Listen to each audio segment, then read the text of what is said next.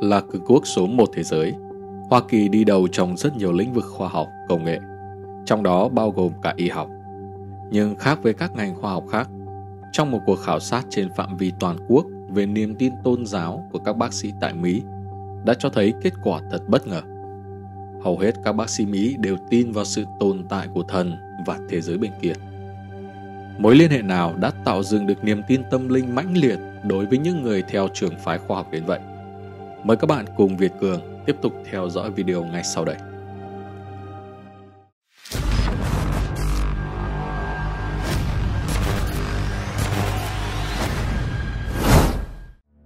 Việc sở hữu thế mạnh về khoa học, công nghệ đã giúp Mỹ ứng dụng rất nhiều những phát minh vào nền y học nói chung và các trang thiết bị y tế hiện đại tại các bệnh viện Mỹ nói riêng. Mỹ cũng được coi là đất nước có chất lượng dịch vụ y tế thuộc hàng tốt nhất thế giới. Sở hữu các trường đại học danh tiếng như Đại học Harvard, Đại học Johns Hopkins, Đại học Yale, nơi có các trung tâm nghiên cứu y học và đội ngũ giáo sư đầu ngành đã giành nhiều giải Nobel y học. Ngoài ra, các bác sĩ ở Mỹ cũng được trả mức lương cao ngất ngưỡng. Do đó, Mỹ được cho là mảnh đất mơ ước của tất cả các bác sĩ trên toàn thế giới. Thế nhưng, ngay cả khi sở hữu những công nghệ y học tân tiến và khám phá ra nhiều loại thuốc đặc trị hiệu quả, thì vẫn có khá nhiều trường hợp khiến nền y học nước này phải bó tay, ngay cả khi bệnh được phát hiện sớm. Có lẽ các bạn cũng biết đến cha đẻ của hãng công nghệ hàng đầu thế giới Apple, Steve Jobs. Sự ra đi đột ngột của ông đã khiến cho thế giới bàng hoàng và nuối tiếc. Nhiều người không khỏi thắc mắc rằng, tại sao ở một đất nước có ngành y học tiên tiến nhất, với những bác sĩ có chuyên môn giỏi nhất, Steve Jobs vẫn phải đầu hàng số phận khi mới năm mươi sáu tuổi và đang ở trên đỉnh cao sự nghiệp của mình. Trước đó, Steve Jobs được chẩn đoán mắc ung thư tuyến tụy và đã trải qua hai lần phẫu thuật. Năm hai không không bốn, ca phẫu thuật đầu tiên của ông được các bác sĩ điều trị cho biết là khá thành công, bệnh đã được chữa trị khỏi. Nhưng sau đó không bao lâu, căn bệnh của ông lại tái phát. Steve Jobs buộc phải từ chức rồi cuối cùng ra đi trong tình trạng cơ thể suy kiệt. Một trường hợp khác là tiến sĩ giải phẫu não Eben Alexander. Ông tốt nghiệp đại học danh tiếng Harvard, có kinh nghiệm trong ngành phẫu thuật thần kinh hai mươi lăm năm và là một trong những bác sĩ nổi tiếng nhất trong giới chuyên môn ở Mỹ thời bấy giờ. Năm hai không không tám, ông đột nhiên bị viêm màng não và may mắn được đưa tới bệnh viện cấp cứu kịp thời. Dù được điều trị tích cực bởi ekip bác sĩ cũng là những đồng nghiệp giỏi nhất trong ngành thần kinh học của ông, Eben Alexander vẫn bị rơi vào hôn mê và tình trạng này kéo dài liên tục trong bảy ngày. Điện não đồ cho thấy não của tiến sĩ thần kinh học không còn hoạt động, tỷ lệ sống sót chỉ còn hai phần trăm. Thế nhưng Eben Alexander bất ngờ được hồi sinh sau một trải nghiệm siêu thường. Sau đúng bảy ngày hôn mê, khi mọi nỗ lực của các bác sĩ dường như vô vọng và người thân của ông cũng đã chuẩn bị tinh thần cho trường hợp xấu nhất, thì Eben Alexander có dấu hiệu hồi phục trở lại. Sự hồi phục thần kỳ của ông khiến các bác sĩ điều trị và giới chuyên môn không thể nào lý giải nổi, cho đến khi Alexander kể về những trải nghiệm cận tử của mình và cho xuất bản cuốn sách Chứng cứ về thiên đường. Tiến sĩ Alexander kể lại rằng, khi ở trong trạng thái cận kề cái chết, ông thấy mình bay tới một nơi giống như thiên đường.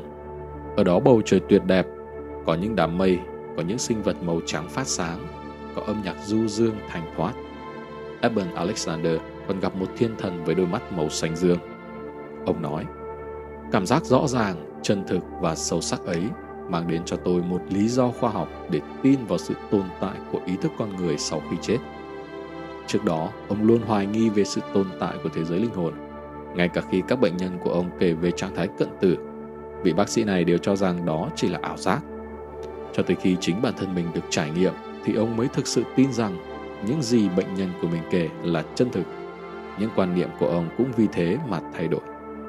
Ông chia sẻ, mọi người đều nói sự tồn tại của ý thức sau khi chết là điều hoang đường, khó tin. Nhưng trạng thái mà tôi trải qua hoàn toàn không phải là ảo giác.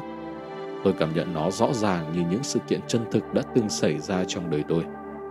Trong nhiều thập niên qua, tôi hành nghề bác sĩ phẫu thuật não tại một trong những cơ sở y khoa danh tiếng nhất tại Mỹ. Giống như mọi đồng nghiệp, tôi hiểu rõ những lý thuyết về não bộ, nhưng niềm tin cũ đã sụp đổ bởi những trải nghiệm mà tôi vừa có được. Một trải nghiệm tương tự cũng xảy ra với bác sĩ Rajiv Parti, trưởng khoa của một bệnh viện tim danh tiếng tại Mỹ. Ông có một sự nghiệp rất thành công và cuộc sống vật chất sung túc. Tất nhiên là cũng không tránh được quy luật sinh lão bệnh tử, Ông được chẩn đoán là mắc chứng ung thư tuyến tiền liệt và đã phải trải qua nhiều đợt phẫu thuật. Vào năm hai nghìn không trăm mười, do biến chứng sau ca phẫu thuật, ông được đưa vào cấp cứu tại Bệnh viện Đại học California trong tình trạng nguy kịch. Toàn bộ các cơ quan nội tạng của ông hầu như suy kiệt, khiến cho các bác sĩ phải đưa ống thông vào trong cơ thể để hỗ trợ. Tuy nhiên, chỉ sau vài giờ, bác sĩ Rajiv bị nhiễm trùng nặng kèm với sốt cao khoảng bốn mươi phẩy năm độ. Sau khi tiêm morphine giảm đau, ông lại được đưa vào trong phòng phẫu thuật. Chính ở thời điểm này, vị bác sĩ Rajiv khẳng định đã nhìn thấy thiên đường. Sự việc này về sau đã được ông viết lại trong cuốn sách Chết để thức tỉnh của mình. Ông kể rằng, cơ thể mình cảm giác như đang bay lơ lửng trong không khí và nhìn thấy bản thân mình đang nằm trên bàn mổ. Ông nghe các bác sĩ khác đang nói chuyện, thậm chí còn ngửi thấy mùi thuốc sát trùng. Cùng lúc đó, ông thấy gương mặt của mẹ và em gái. Bà mặc bộ đồ truyền thống của Ấn Độ. Em gái thì mặc quần bó, áo lửng màu xanh đang ngồi ở nhà. Họ đang cùng chuẩn bị bữa tối, có rau, sữa chua và cơm. Rajiv Parti đã viết, tôi có thể hồi tưởng lại toàn bộ quá trình trải nghiệm khi cận kề cái chết. Tôi đã gặp được tổ tiên của mình ở ranh giới của địa ngục. Một vài tiên kiếp mà tôi đã trải qua, đủ để giải thích những khổ nạn xảy ra trong đời mình và tại sao luôn phải ỷ lại vào những đơn thuốc như thế. Hơn nữa, tôi còn có vinh hạnh được gặp hai vị thiên sứ hộ mệnh tỏa ra thứ hào quang rực rỡ là Raphael và Michael. Họ bước ra từ một biển hoa, trên thân còn tỏa ra sức mạnh từ bi thuần chính tới mức khó có thể dùng ngôn ngữ để diễn tả. Cũng như Eben Alexander, các bệnh nhân của Rajiv Parti cũng kể cho ông về trải nghiệm khi linh hồn rời khỏi thể xác của họ, nhưng ông chưa bao giờ thực sự quan tâm. Cho đến khi chính bản thân mình được trải nghiệm thì ông thực sự tin tưởng và quyết định chia sẻ những trải nghiệm đó.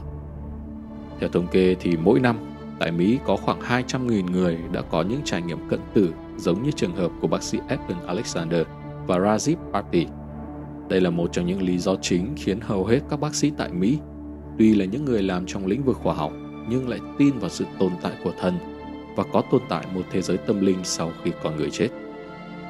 Farkerlin, một nhà nghiên cứu thuộc trường đại học Chicago cho biết, những nghiên cứu trước đây cho thấy có chưa tới một nửa số nhà khoa học tin vào thần vì họ có suy nghĩ cố hữu rằng khoa học và tôn giáo là mâu thuẫn với nhau.